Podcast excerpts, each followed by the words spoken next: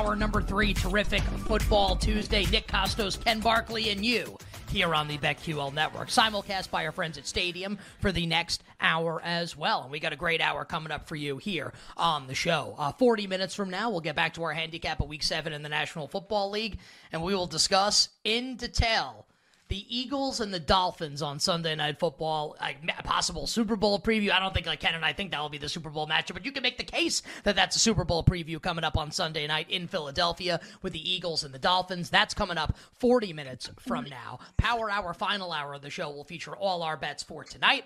Bets of steel in the National Hockey League. We'll give you our baseball bets as well. The games we've already bet for Week Seven in the National Football League. We'll also talk golf with Jason Sobel from SiriusXM PGA Tour Radio and the Action Network. So, still so much for us to do here in the final two hours on a Tuesday.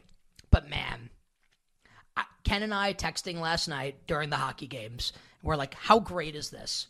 So many different prop bets on the NHL. We're sweating all these games. We're sweating the shootout with Calgary and Washington. Just love sports, love betting. And I said to Ken, how about eight days from now when we will have NBA props and NBA sides and totals added to the mix. So, dear listener and dear viewer, if you were unaware of this fact I'm about to drop on you, you are welcome.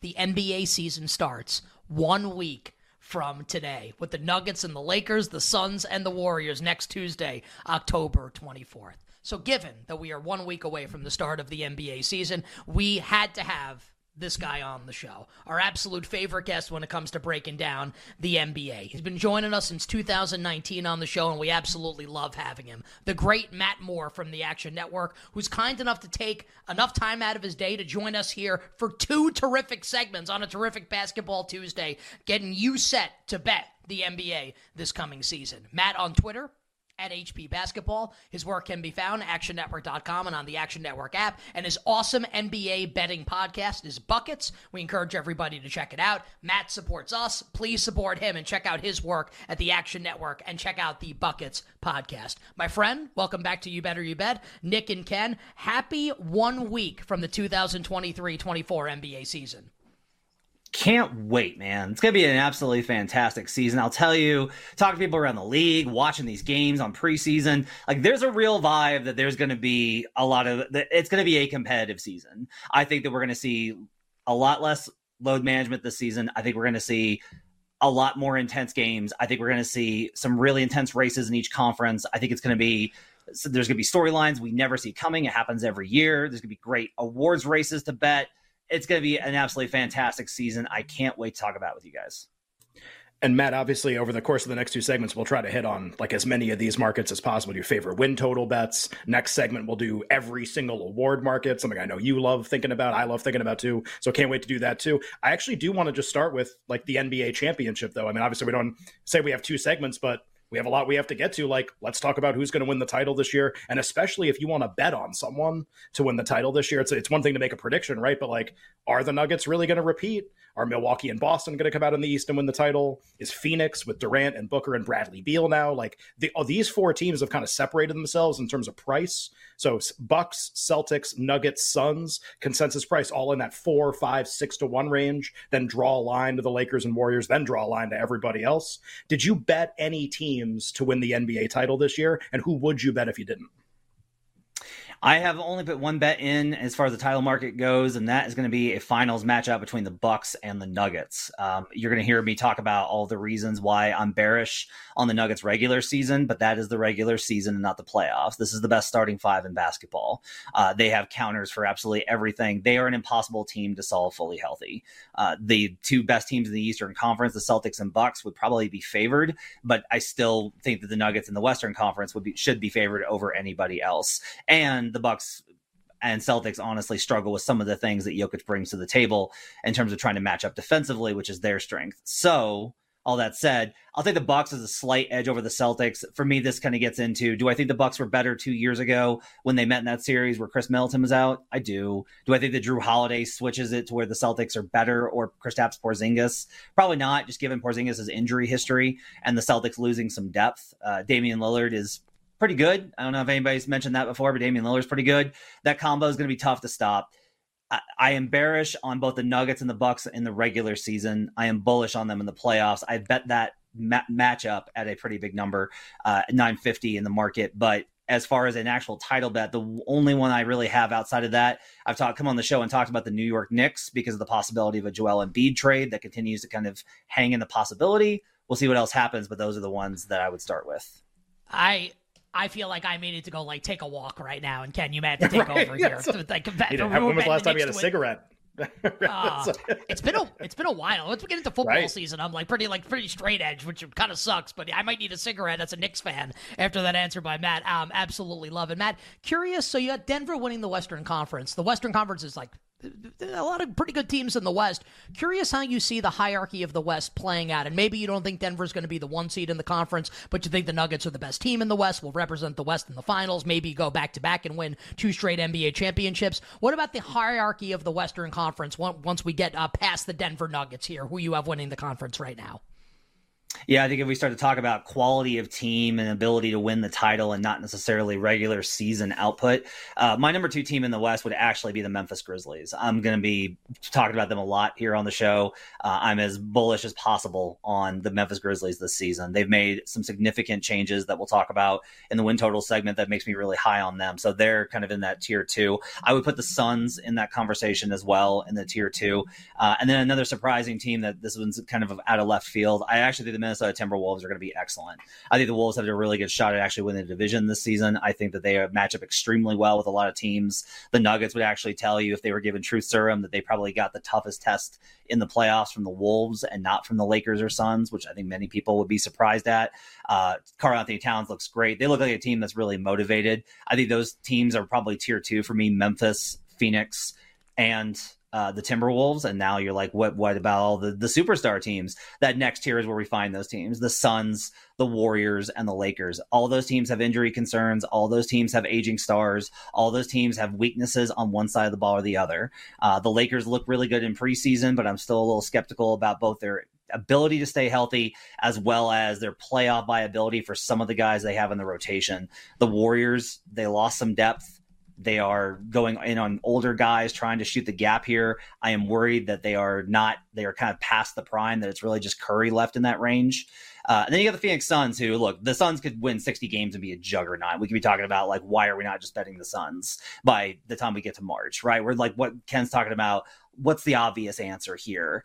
Um, but at the same time, the defense, I think, has some real question marks. And for all the talk of their offseason, they didn't add like it's Eric Gordon and Keita Bates Diop and Grayson Allen, like Jusuf Nurkic. They're not adding high level guys, and so there's still some question marks there. So I put those teams kind of there, and that I think gives you a pretty good idea of where I've got the Western Conference this season.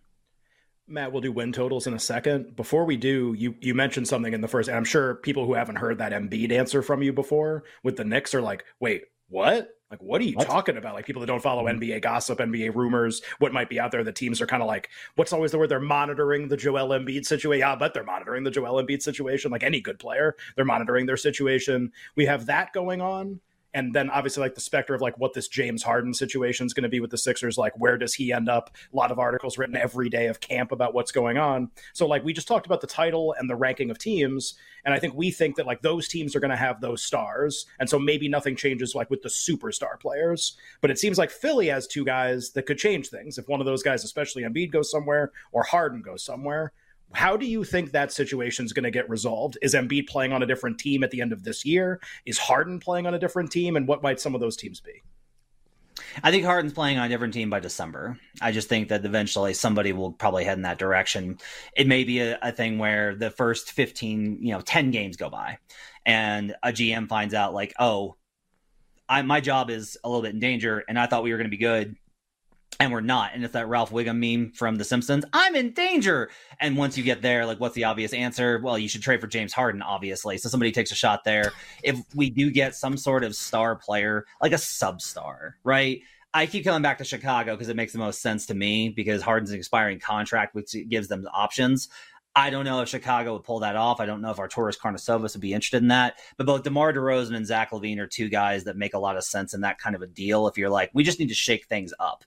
If things don't go well for Chicago early, and I'm got their over as far as a win total goes, but things go badly, that would make a lot of sense, right? So I think Harden does get moved. And the question is, does the return on Harden placate Joel Embiid enough to where he's like, it's fine. We're going to go ahead and stay here. I'm resolved here. Is it good enough where he's like, I'm going to stick it out this season and we'll see in the summer?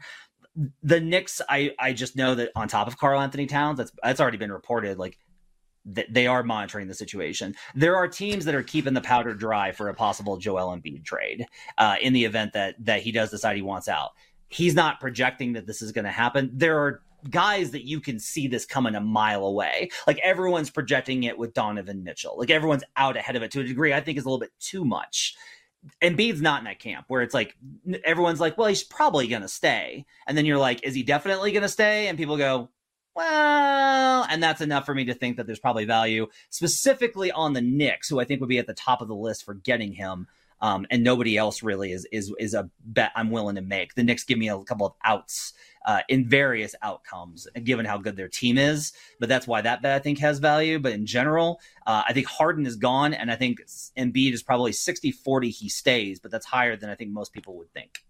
Well, we've never seen James Harden like start the year on one team and then kind of sabotage the situation no. to force his way somewhere else. So I mean, like we've never thrown uncharted territory. John Wall's here. head.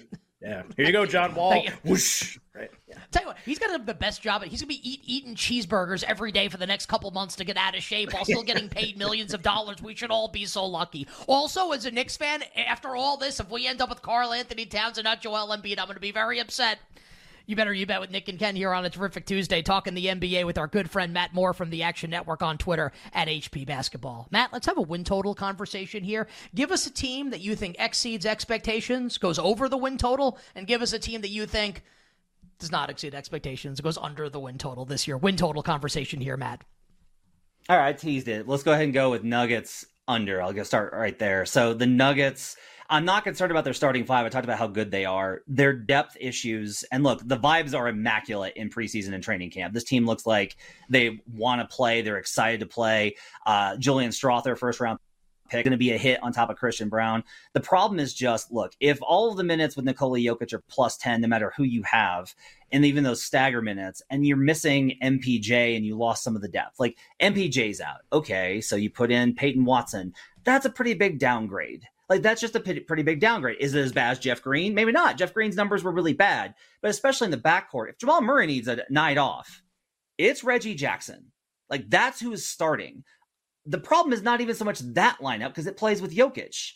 It's that then when Reggie Jackson goes out, it's second round pick Jalen Pickett. You combine that with the fact that they are just probably going to coast a lot this season. The defense will probably be. I think when the Nuggets look good, they're going to look like the team that won the title. But I think that this number is obscenely high at 54 and a half in the market. Teams that are of that level have gone under at about a 70% clip over the last 11 years. The numbers are really good on betting against over 50 and particularly over 54 and a half. So I will go ahead and take the under on the Nuggets. The over, I mentioned this earlier, it's the Memphis Grizzlies. Love this team. I actually have them Western Conference one seed 18 to 1 can find that at Bet MGM. I think that's a great bet as well.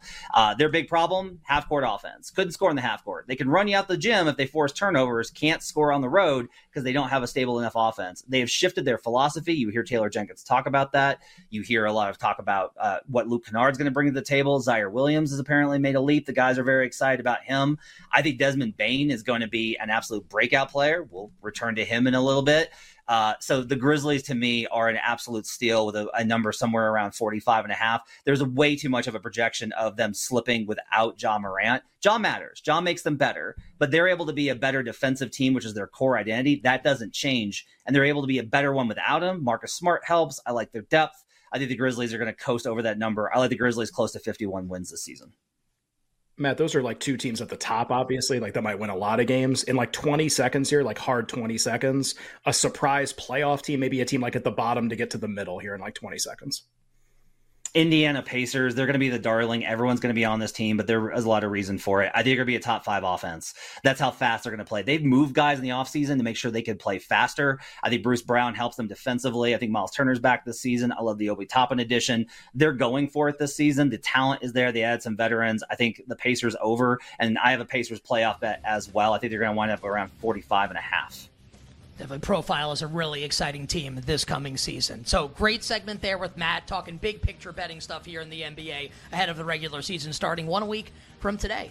On the other side, how about award market conversation and maybe a little division stuff with our pal Matt Moore as well? Who is Matt betting to win most valuable player? Is it Victor Wembanyama as rookie of the year? All of that and more coming up. Matt Moore joins us for another segment. Nick and Ken, you better you bet.